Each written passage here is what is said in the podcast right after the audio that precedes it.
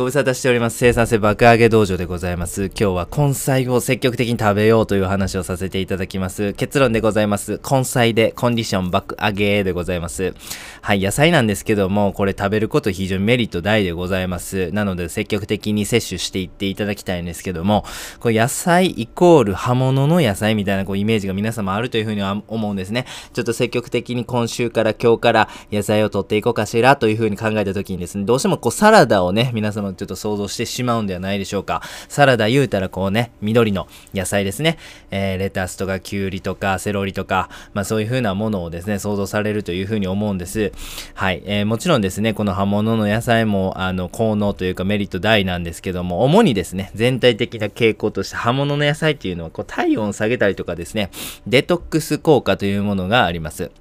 そういうものが期待されるんですね。対してですね、えー根菜ですね。根っこの野菜、大根とか人参とかの根菜ですね。これはですね、体温を上げるというメリットがございます。なのでですね、あの、これからですね、野菜を食べるという時はですね、ぜひ根菜を積極的に食べるというこう認識でお願いしたいんです。もちろん葉物の野菜を食べることもメリットあるんですけども、それ以上に根菜を積極的に取ることによって、えー僕たちの生産性とかですね、体調に大きな、えーメリットがございます。なのでですね、根菜を積極的に食べるという意識をぜひね、インストールしていただければというふうに思います。そんな根菜なんですけども、おすすめの根菜レシピを一つご紹介させてください。それが根菜の煮物でございますね。本当に、えー調理方法はシンプルでございます。まず、好きな根菜を適当なサイズにカットしてください。それをですね、大きめの鍋でね、煮てほしいんですね。水を入れて、えーそれで煮てほしいんです。はい。そして煮終わったら、一旦それで調理は終わるんですけども、まあね、ご飯の時に、えーその大きな鍋から食べたい分だけ少量を、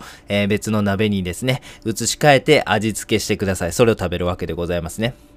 キムチ味とかちゃんこ味も美味しいですし、こう、だしを加えることによって、えっ、とね、あの、すごいシンプルながら美味しい、えっ、と、まあ、煮物というか、えースープみたいなものできます。そこにお肉とか足してもいいですし、えそこからはですね、非常に、えー味付け、えー楽しんでいただけるというふうに思うんです。このですね、えー根菜の煮物なんですけど、本当にですね、えー気軽に簡単に作れますし、あの、結構ね、大量の根菜というものをですね、煮ることによって、僕たちは摂取することができるんです。根菜というものを体を温めますね。体を温めること、体体温が上がることによって基礎代謝が上がります。それによってですね、僕たちは、えーよりですね、健康的になりますし、肥満、になりにくいというようなメリットもございます。本当にですね、僕たちの現代病を考えるとやっぱ肥満とか過食、そういうものに依存している、ものが多いというふうに思います。根菜を食べることによってですね、えー太る原因である炭水化物とか脂質みたいなものの摂取を控えられるのと同時にですね、僕たちの